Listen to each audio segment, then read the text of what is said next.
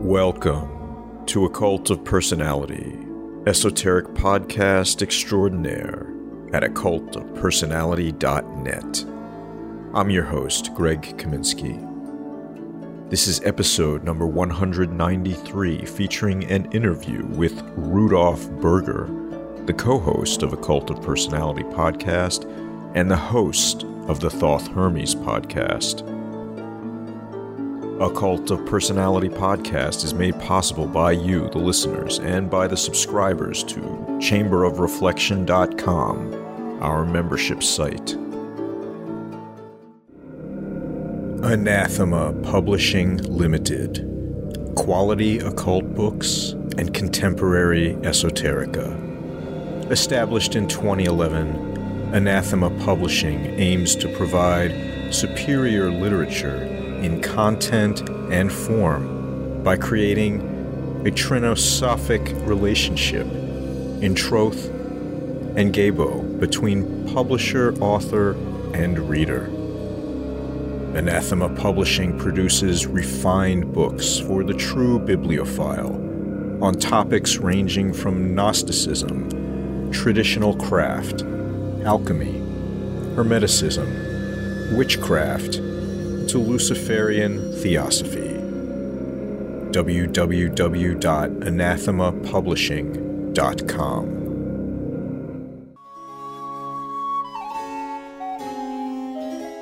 On May 1st, 1776, Adam Weishaupt founded the Order of the Bavarian Illuminati.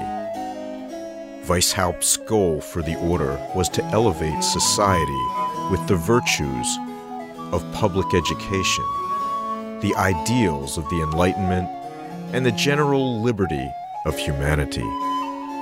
In short, Weishaupt sought to illuminate the world. Now, over 240 years later, and for the first time in history, the collected works of Adam Weishaupt are being professionally translated into the English language and published in a 24 volume set produced by Malta Minerval Editions. To celebrate the 242nd anniversary of the Order's founding, we are pleased to announce Volume 1, Number 1 of the collected works of Adam Weishaupt will be available for pre sale at maltaminervaleditions.com beginning in May 2018. To learn more, visit them on Facebook and Twitter at username Malta Minerval or at maltaminervaleditions.com.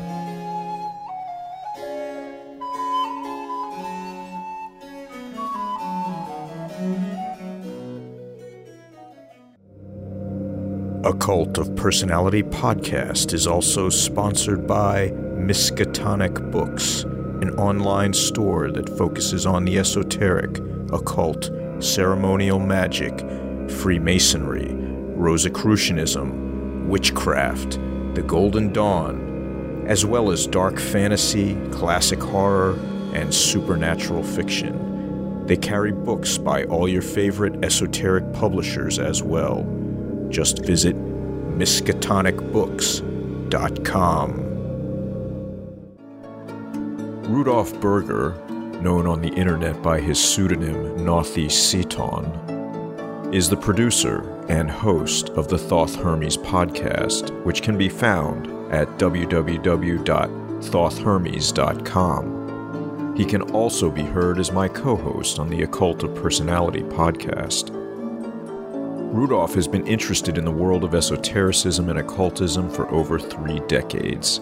A Freemason for more than a quarter of a century and a member of the Scottish Rite, his first interest in esoteric sciences came about when reading books by Rudolf Steiner. Later, after experiences in shamanism, theosophy, and ritual magic, he broadened his knowledge and personal involvement to many fields of the Western esoteric tradition. Today, Rudolf calls himself a Gnostic Hermeticist, with a very strong link to ceremonial magic. He is also greatly interested in sacred geometry and the implication of sound and music in the occult arts. He is practicing the art mostly as a solitary worker but maintains links to several occult groups. In the profane world, Rudolf has been working very successfully in the field of the performing arts. He initially trained as an actor, speaker, and opera singer, then mostly worked as an artistic director and producer in the world of classical music and opera. Recently, he quit the management field to place himself more extensively again on the creative side, mainly in writing and directing. And he has taken on the work of a funeral celebrant trying to help the bereaved by creating and leading personal ceremonies to honor their beloved ones. Rudolf lives near beautiful Vienna, Austria. You can contact him by email at info at thothhermes.com on Facebook at facebook.com slash thpodcast and Twitter at thothhermesat. The intro music is Awakening by Paul Avgerinos. And the outro music is Thought Talk by Deadleaf Echo. Rudolf, I want to welcome you to the podcast. Uh, I feel Thank odd you. welcoming you here since you're sort of already here, as it were. but nonetheless, um, you are our guest this evening, so uh, welcome.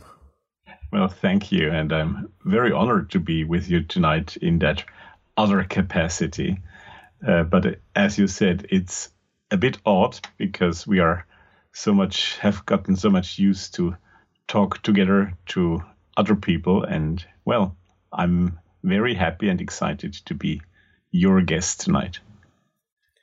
Absolutely, as am I. So, maybe you could tell people a little bit about yourself. Um, I think, you know, listeners yeah. are familiar with you already. So, um, you know, feel free to sure. give us as much background as you'd like. No, sure. Well, I'm as one can hear by my little accent, I'm from the German speaking part of the world, from Austria to be more precise. I'm 57 years old. And, well, esotericism, I would put it, has been part of my life or almost day to day life, one could say, for the last 20, 25 years, I would think. Probably from the moment when I started to want to become a Freemason. So that's almost 30 years now, to be precise. And over the years, this has developed much further, of course.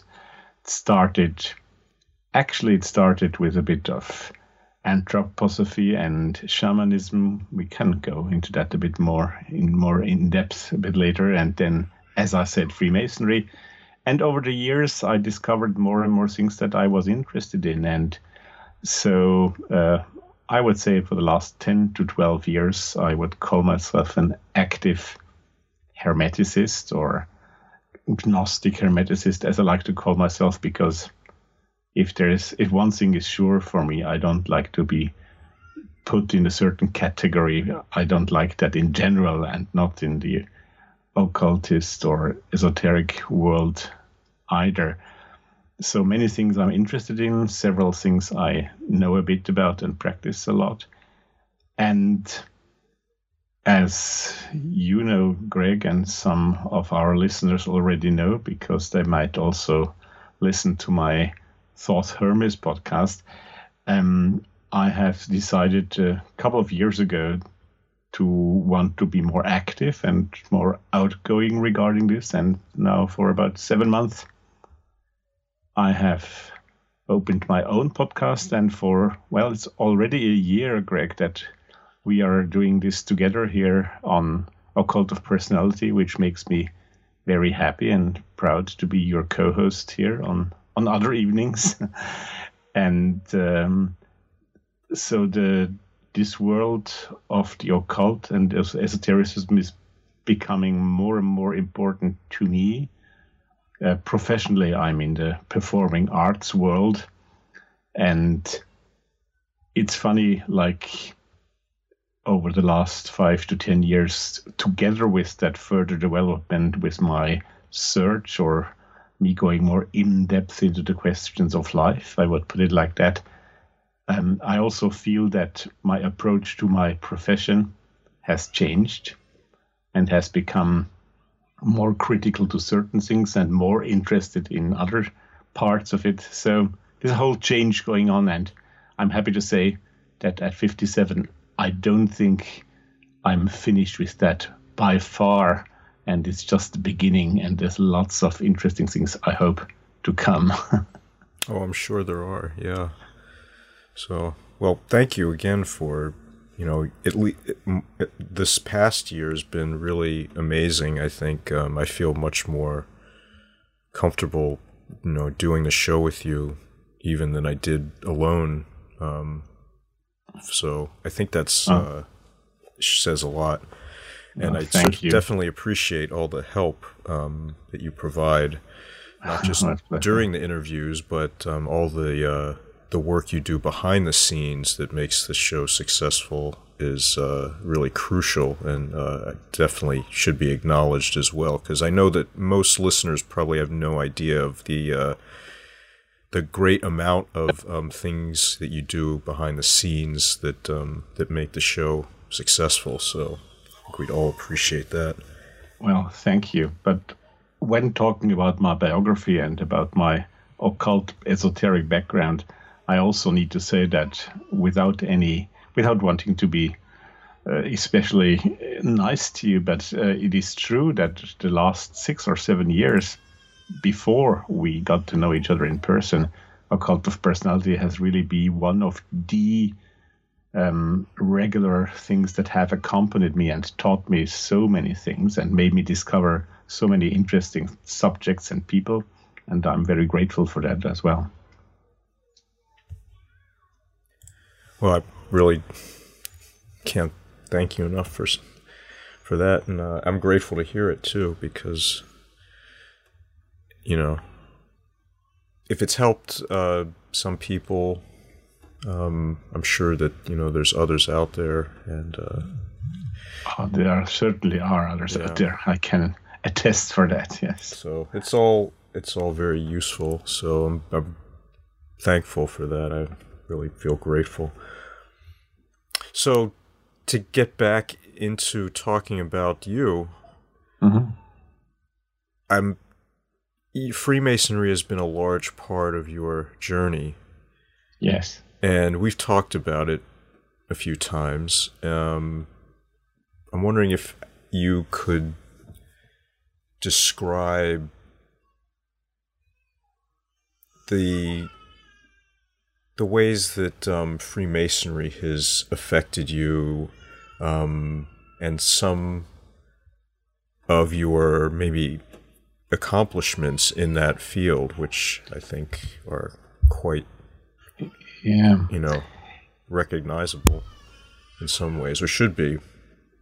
Well, I, I think most or many of our listeners here know that, of course, Freemasonry has different faces, different approaches you can take. And they vary not only by the way you approach it yourself, but also a bit by coincidence in which country you are and which country you have the opportunity to join Freemasonry, to become a Freemason, or as I would prefer to put it, to be initiated into Freemasonry. And here in my country, in Austria, we have a very special history because Freemasonry, most of the historical part of its official existence, it has been forbidden by the authorities first by uh, by what, what was the Habsburg Empire, and then, of course, again during World War II, um, it, it, was impossible to be a Freemason in this country, and so Freemasonry in Austria is a bit more secretive than in uh, many other countries, but also maybe a bit more oriented to the development, social development, and um, being integrated into society from from its development side. And when I entered Freemasonry now, which is almost exactly 25 years ago, I was one of the very rare cases, at least here in this country, who did not know somebody who would come up to him and say, Hey, do you not want to become a Freemason? Would you be interested? But in my case, it was me who wrote the letter to Grand Lodge and said, Well, what do I have to do to become Freemason? And that special approach, um, I was lucky to find uh, that a lodge found me and took me up. And I was very well guided in those first three or four years until I became a master mason. But I also discovered over the many years now, and it has gone in parallel with my personal development, that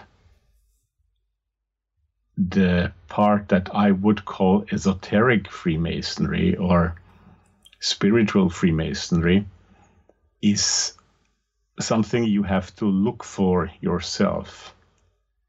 It's not obvious, it's not lying there by itself. And it took me several years to discover that that possibility really, well, I knew it existed, but I didn't know how to approach it. So I was very well received. I think I did had very nice first years and got a thorough Masonic development, and um, I was given the tools that I needed. And what was always very interesting to me personally, I, at the time when I was a young Mason, I had the opportunity to travel a lot across the world for my profession, North America and Europe mostly.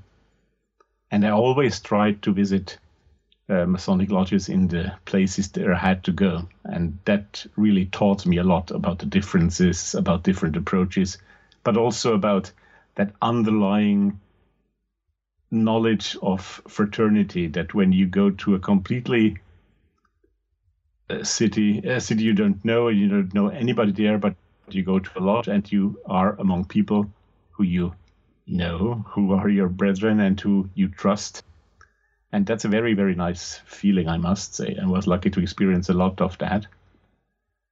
But over the years, as I said, I got more and more interested into the more underlying parts. Um, I am now also a member of the Scottish Rite and uh, also of an English lodge in London. So I'm rather active there and have now also I'm also even now building up and trying to build up an esoteric circle within Austrian Grand Lodge, and I must say there is quite a lot of interest in that. There are many brethren who are keen to discover new possibilities to work in Freemasonry, and that's a nice challenge. Maybe a last word about that. What sometimes upsets me a bit is that those two, I would call them main currents within Freemasonry, which are spiritual esoteric masonry on one side and more liberal and social, if you want to be um, a bit uh, naughty. You could even call it knife and fork masonry, as the British do sometimes. But the more outward oriented masonry, those two are often in opposition and they don't accept each other. And I think that's wrong. Personally, I need spiritual development to be also a good person. And uh, I don't think there's any opposition in that. You might be interested more in one than the other, but it's not an opposition. It's not two distinct currents. It's just two sides of the same coin for me.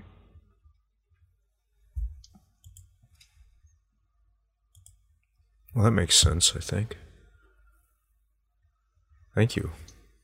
Well, pleasure. So, I would be curious to hear about your experience getting into things like ceremonial magic and hermeticism, mm. you know, because yeah. of where you live, uh, it's it must have been somewhat uh, different just because you don't necessarily have access to the same or as many uh, esoteric lodges or things of that nature. I would have, have imagined. Yes, yes, you're absolutely right about that.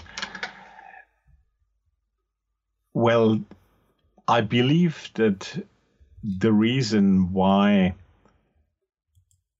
I was drawn into ceremonial magic and ritual magic has a lot to do with my professional background. If if I may, Greg, I I shall go back to the shamanism and anthroposophy part of it because yeah, that, please. in a way, explains also the next step into ceremonial magic partly. Yeah, so, um, I one of my very first contacts with the esoteric world in a practical way was through shamanism. It's just that I discovered it a bit on my own, like many of us with books of Michael Harner and tried to do things myself and shamanic journeys. I also joined a group here in Austria for some time. And I just felt that I had touched a field that spoke to me. And even today, sometimes I do in private some shamanic journeys from time to time. It it changes my energy level. It it helps me in certain situations. And from there, I started looking around into other fields, and one, well, of course, it's mostly when you are in a place where, as you say, there are not so many groups around, you start reading books and searching for books. And I came across uh, occult personality who is, of course, very much rooted in the place where I live, who is Rudolf Steiner. Rudolf Steiner also here very well known through the schools that he developed, and there are quite a few schools of that type around here. And I started reading his books, actually starting with books about teaching and schooling, because my kids started to come to the age where I should pick a school for them at the time. So I was interested. And I discovered that Rudolf Steiner had much more to say to me than just about schools, which is already not so bad, but there is much more behind him. And I discovered a whole new world, his uh, theosophical approach, and what he then made out of it for his uh, his own his own teachings and his own world. And I was very much into that for some years. Then I came into Freemasonry, etc. So I needed that occult background which I had, which had grown in me, a bit pagan, a bit occult. And you add to that the experience in Freemasonry, and then you add to that my professional background, which is theater, right? Um, which gave me, I believe, a deep understanding of ritual.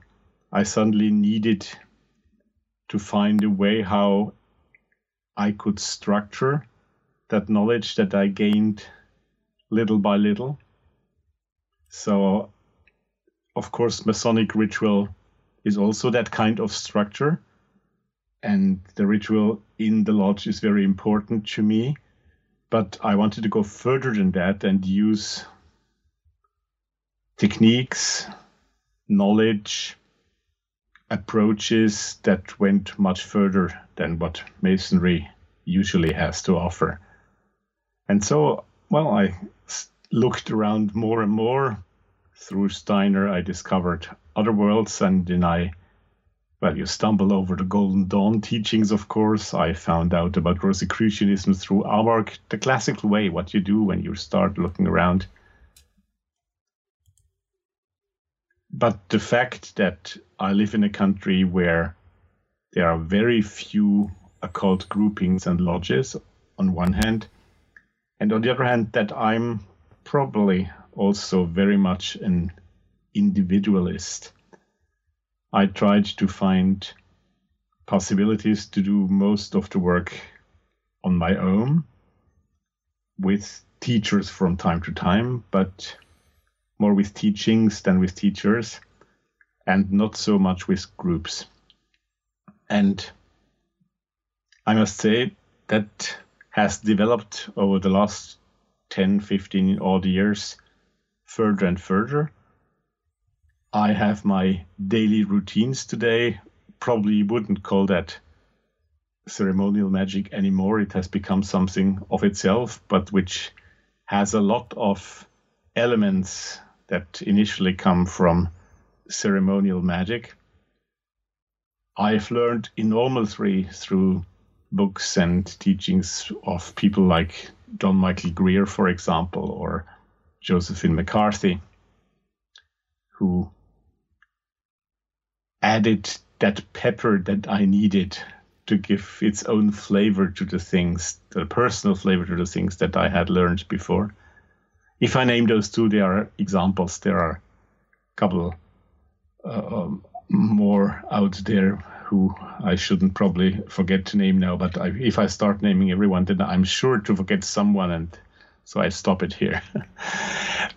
so uh, my my day-to-day work world, ritual work world, is very individual but very regular. Uh, I have my morning working, which I do every day, and also most of the evenings I do something. And well, that that structures my day, that structures my week and my my year, and it's become extremely important to me to my well-being. And I also think that I can live my life differently today because I have that and I have that approach, and it's hopefully expanding, but in any case, developing every day. I feel it every day a little bit differently. Yeah, Rudolf Steiner is quite something. Yeah. I often feel that maybe not by everyone, but often that his work is underappreciated. Yeah, I I would agree. Now, of course, the the picture that I have of him is the one I get here in a country which speaks his his language. And his language, when you read it in German, is extremely it's unique. It's when you start reading it, it's a bit difficult in the beginning to read. He uses a certain terminology and a certain way of building sentences that you have to get used to even as a native speaker. But somehow, well, I very much believe in things like language and what it can express and what it that it has particularities and and even sometimes like a soul to it. But so his language is very particular because after maybe 10 or 20 pages you you get into it and it becomes easier to read and suddenly you start understanding what he means through that way of language use. I don't know if, if, if, if, you can understand what I mean, but it's language is very much part of his teachings to me. Mm. That, well, that makes sense. I think, in my opinion, all of the greatest teachers, um, that was, you know, part of an aspect of their teachings was the the language they used, the particular words they mm-hmm. chose, mm-hmm. and how those worked on the reader or the listener. Uh, yeah, I'm sure. And well, you saying listener, um, that's the interesting thing. As as you probably know, from a certain point onwards, he didn't re- he didn't write his books anymore, but he only had lectures and there were some people sitting there and taking down those lectures and that's the way they were published i think he corrected then uh, before they were actually published but he didn't write those books after the first 10 years or so but uh, the most interesting books to me out of his like 250 books or whatever have been published by him are the first maybe 10 where he still sat down and wrote them himself and where he lies, lays down the theory basically of what was to come later on. Hmm. And when you say underestimated, I think that underestimation comes from a partial overrating by a certain group of people. Because of course anthroposophy is a is a philosophical esoteric current and its groups. And to me i ha- often have the feeling that those groups have stopped well they take him like a guru and they take him literally in a way, almost fundamentalist way, and they oppose themselves to any further development of a man who has died almost 100 years ago. And I think that's completely in opposition to his thought. Personally, I believe that. I think if he lived today, he would express things completely differently and have developed, of course, with the time. And because the, well, I don't mean that literally. I'm saying that a bit cynically. That the priests of anthroposophy, right, they have kind of blocked that thought development, and that's maybe part of the reason why he's underestimated in many circles. Because that makes sense. If you just take him by his word and make your own, take your own thought out of it and put it into our time, I think he's he's really one of the very interesting writers and teachers. And well, as I said personally, I learned a, I learned a number of very very important lessons from him. Mm. Yeah, that's an interesting point. I, I would agree with your insights there. I know that the the whole guru thing just doesn't work if the person's not alive. So yeah. you can't use a book as the guru, um, even though people may try to do it. I might have tried to do it in the past. Um, well, I'm sure I did myself. yeah, yeah. So books like static, so the, the teacher's dynamic. You know, a living being can like respond to you as opposed to a book, which you know you can respond to it but like it can't do the same. Exactly. Exactly. I mean in a way that's happened to to many of the grand religions as well. I mean don't I'm not comparing rudolf steiner to those people now but it's the same process that happens when you start taking each word of prophetic texts not to name anymore um, just literally, just literally, and not by their esoteric and in depth sense, well, you stop any possibility of development. Hmm. It's a shame. Yeah. But it's the way it is. it's it's human probably. Certainly. Certainly is. So uh, Hmm. I'm curious if you want to talk a little bit about your desire to talk to European based uh, mm.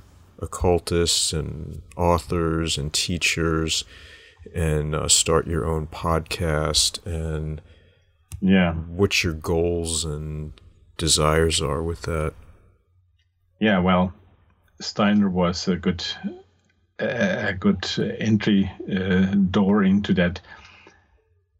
I find it really fascinating, and I think we all have to be very grateful for what, especially North America, or let's say the English speaking world in general, but North America in particular, have been doing and developing for the esoteric and occult realms over the last 50, 60, or even more so 150 years, probably.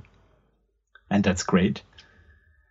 On the other hand, um, through probably partly through world history, and we also there we could go in more detail why um, the occult movements and the background, which is to a large extent European, has not well has lost a lot of its weight, has lost a lot of its um, development and things they would have to say. So when you when you go into the late 19th century or the 19th century overall and early 20th even this whole part of the world where i live from austria north to prague into into germany berlin etc that whole axis was very active for example. So was france right? There's a whole european tradition. Let's not forget about italy or i mean many many uh, places where occult movements and esoteric movements have been have made very strong developments. And when I compare that to what's happening here today, I it makes me a bit sad because I think we've given up a lot of that knowledge. And I'm not saying it's not good that it's been kept elsewhere, on the contrary, but why not doing ourselves as well? And when we speak about Rudolf Steiner, he's a very good example, but his work is basically still alive, but he's he's one of the few, I would say. And if you think that Vienna has been together with Prague at some point, for example, the center of alchemistic work, what's left over except of a not very interesting sorry Prague, but not very interesting alchemist museum there. And and in Vienna, you really have to to search for any traces of that. Just as an example, right? Mm. So the idea that I had, and I'm also trying to do that with my podcast, is to bring European subjects, European tradition, a bit more back into those realms of the occult and uh, it's not easy because for two reasons. A you have to connect with people. And i would if i may Greg, say the same that i have said a couple of times on my introductions on my podcast.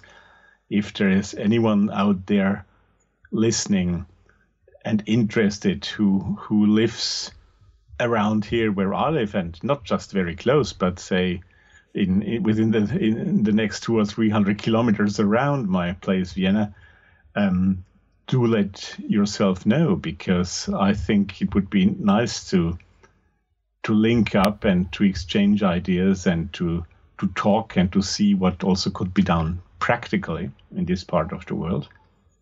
There have been very few reactions to those calls, but I could use more. But again, that I don't want to sound um, whatever uh, frustrated about it or so. It's just a task that I would like to keep going with, and I really like the idea that one could maybe bring part of that tradition back into our minds here. But then I'm extremely happy that three quarters of my audience of Thoth-Hermes comes from the US. So there you are. well, yeah, there you are. Yes. Interesting. Yeah. I've always had like a penchant for that sort of thing here. Um, you know, not in the mainstream, but you know, there's always been that un- strong undercurrent of that is right from the get go. I think you know. Yeah, yeah. Rhode Island. Uh, yeah. You know, yeah. been uh, Pennsylvania certainly these ideas of religious freedom and right you had Kelpius and Beissel in Pennsylvania. So yeah, I think you said a crucial word there. That's religious freedom and freedom in general, freedom of thought in general. Of course, historically, this continent has gone through many very difficult periods for people who were free thinkers, starting far back, but also again, of course, in the 20th century. And not only that, not only free thinking was not possible in many regions, but also um, parts of the occult world were being taken hostage, one would say. The thought was taken hostage by certain currents you wouldn't like to be put in contact with. And of course, it needs time to to come back. I mean, you you see it in other fields. When I just may say that in a field like classical music, which I know very well professionally, uh, the classical music uh, after World War II in Germany is being influenced very much that destructive element that was probably needed to to bring classical music back in a new way. Um, it wouldn't it wouldn't have happened like that in different political situations. So that these, like Stockhausen at the time said, how can you write tonal music after Auschwitz? You know, and somehow certain thought currents, and I believe parts of occultism suffered from that as well, at least for a certain time, and probably that time is now past. Um, but there was, of course, a historical context that didn't make it easy to continue along a given path. Yeah, that's for sure. Well, Rudolf, it's as always, it's been a pleasure and uh, wonderful to speak with you. And I appreciate you taking the time to talk a little bit more about yourself and your experience and your interests. And it's been really excellent. And uh, I hope that everyone else has enjoyed it as much as I have. Well, thank you. Hope so too. And uh, to me, it was a great pleasure to do that and to be able to do that. Thank you for giving me the opportunity and looking forward to do our next interview together again soon. Yeah, as am I. Thank you.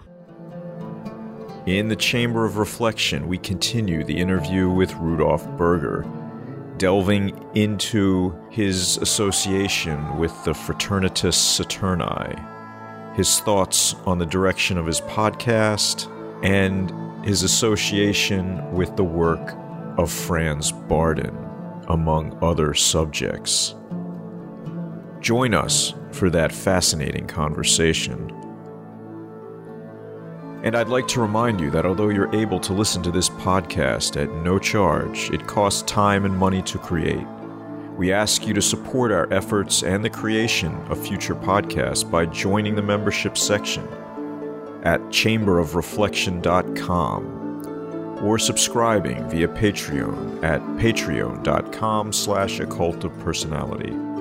And if you're already supporting the show or have done so in the past, my heartfelt thanks, and I salute you. Thanks again for listening, and until next time.